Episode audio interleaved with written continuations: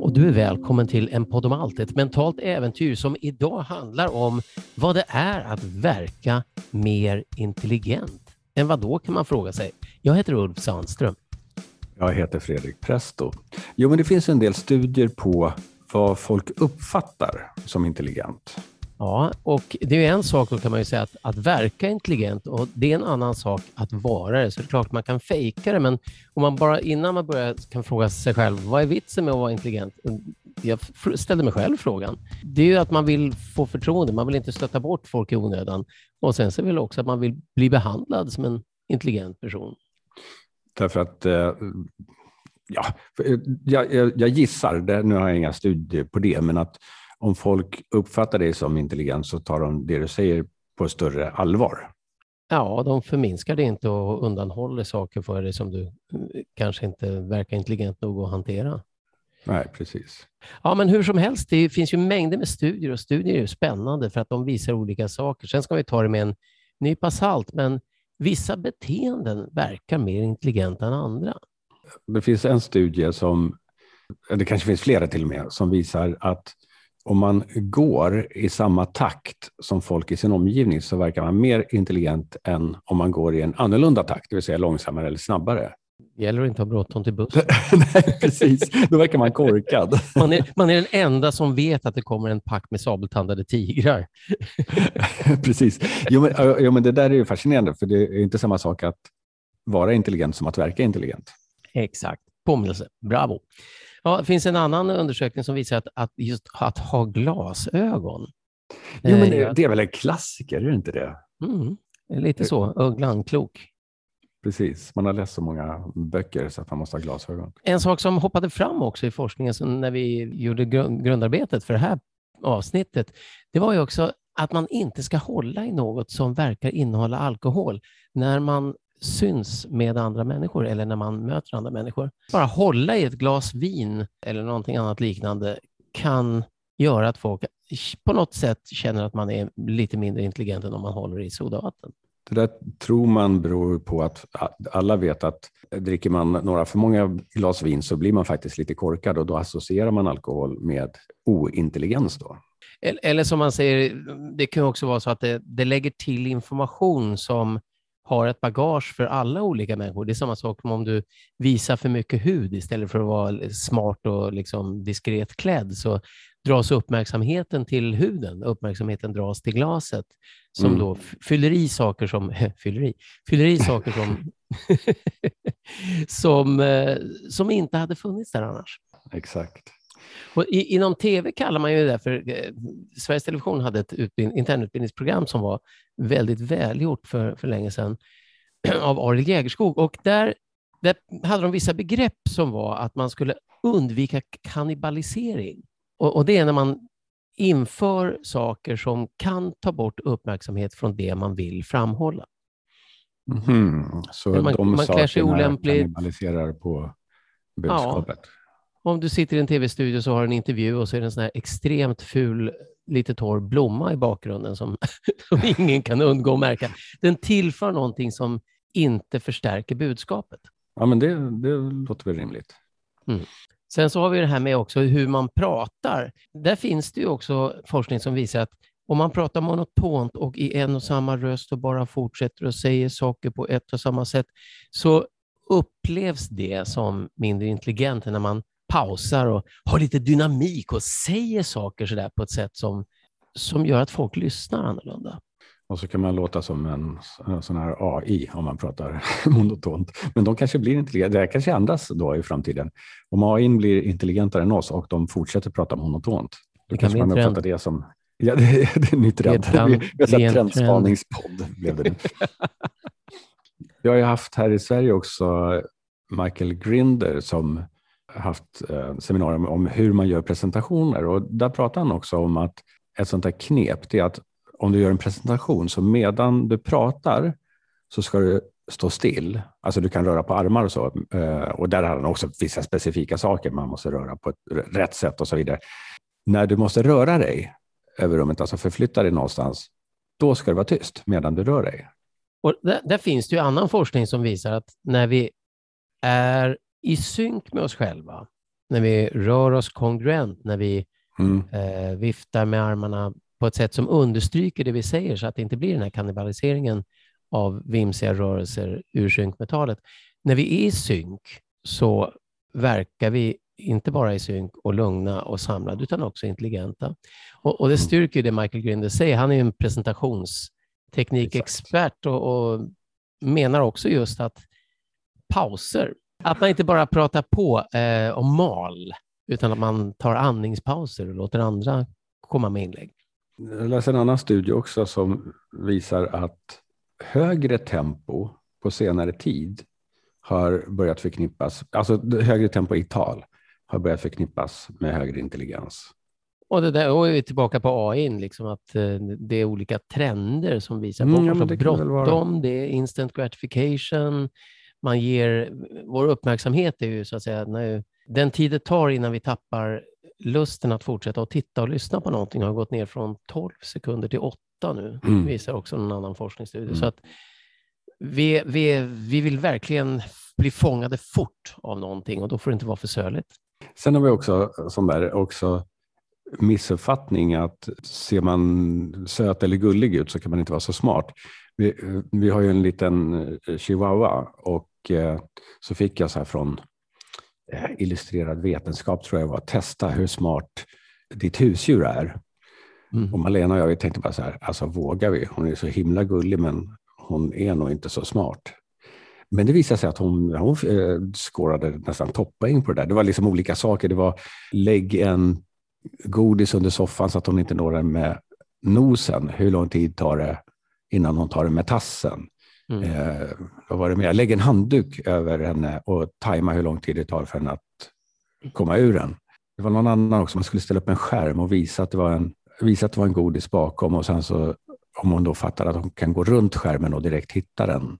Och så skulle man ta, eh, ta en timer på långt. Men så det var en massa sådana tester och vi var jätteförvånade. så där är våra fördomar. Hon är så himla söt och gullig så hon kan nog inte vara så mm. smart. Men det var verkligen. Och det, har ju, det är olika intelligens. Man kan säga att det är en intelligens att vara lösningsorienterad, som hon är i det fallet, och hittar mm. olika flexibla lösningar.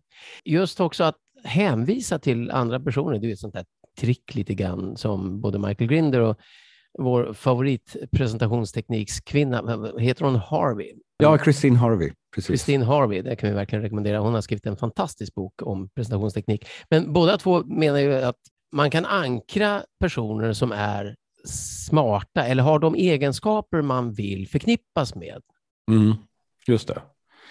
Jo, det där är ett tips. Och ankra det är ju egentligen ett NLP-begrepp, neurolingvistiskt Eh, programmeringsbegrepp för att vara specifik. Men det är alltså eh, betingning kan man säga inom mm. Eh, psykologin.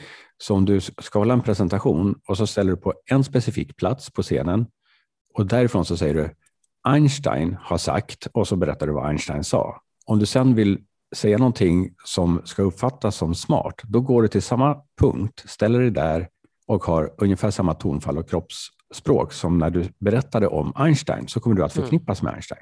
Omedvetet. Och verka smartare. Ja, omedvetet förstås. Jag gjorde en coaching för en ung dam som spelade musik och tyckte att det var jobbigt efter konserten att gå ner och prata med folk. För hon tyckte att hon visste inte hur hon skulle vara intressant.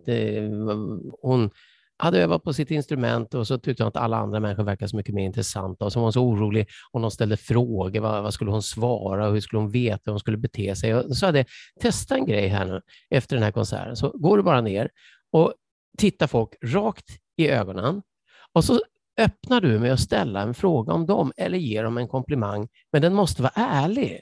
Så om du mm. till exempel tycker att någon kommer upp och säger, ja, vad, vad fin konsert var, så säger vad bra, vad tyckte du var var det något speciellt du tyckte om med den? Då fördjupar du frågan, tittar på personen och ler som att de är en vän och verkligen intresserar dig för vad de har att säga. Och hon provade det på tre personer på raken. det var liksom häpnadsväckande. Ingen mm. undrade någonting om henne och alla tyckte hon verkade så trevlig och intelligent. För det är så mm. att när, när vi intresserar oss för en annan person på ett uppriktigt sätt så drar personen ofta slutsatsen att, att är intelligenta, för vi är intresserade av dem. Ja, precis. jo, det är sant. Och då måste vi vara nästan lika smarta som de själva. Och där kan vi också citera Dale Carnegie som, är, som har skrivit en bok om just, eh, vad är titeln på boken? nu? How to win friends and influence people. Precis, och den, den, är ju, den är ju inte tänkt som att man ska manipulera folk. Den är tänkt att hur man verkligen ärligt får kontakt med folk. Om du skulle sammanfatta den boken, för den har vi båda läst, vad, skulle du säga? Vad är Dale Carnegie-tipsen? Eh, ja, ett tips är ju faktiskt det du sa, att eh, vara intresserad av den andra personen. Ett annat tips är att använda den personens namn. Mm. Och, då, och, han menar inte heller fejkat intresserad, utan var, var intresserad på riktigt. Och Det är också, eh, om man säger så här, intelligens är att kunna saker, att lä kunna lägga märke till vad någon heter och upprepa det ord som de faktiskt har hört sedan de föddes och som har sagts till dem av folk som förhoppningsvis tycker om dem och tar hand om dem, mm. deras mm. namn. Det är ju samma råd som Father Gregory Boyle som jobbar med Homeboy Industries där han hjälper uh, ungdomar i gäng som har suttit, är på väg in i kriminalitet eller har precis kommit ut ur fängelse och han vill hjälpa dem att hålla sig utanför fängelset. Så han gör ett jätteprojekt för, för gängmedlemmar som vill hoppa av så att säga i Los Angeles. Och, och han säger det, eh, Tattoos on the Heart, hans bok som beskriver sitt, hans arbete, då säger han använd deras namn, minns deras namn. Han lägger alla namn på minnet och pratar med alla han möter respektfullt med deras namn. Och det där kan jag tycka är lite knepigt att komma ihåg folks namn när man träffar mycket folk, men amerikaner har ett fantastiskt sätt att göra det och också ett litet trick man kan ta med sig. Om, om du hälsar på någon och det är massa personer och du försöker lägga namn på minnet, så när någon hälsar och säger hej, jag heter Jennifer, då säger du hej Jennifer, trevligt att träffa dig Jennifer. Har du upprepat namnet två gånger och hört det en gång så är det sannolikheten att du minns det mycket högre. Mm. En annan sån där, lite orelaterat till det här, men ändå intressant.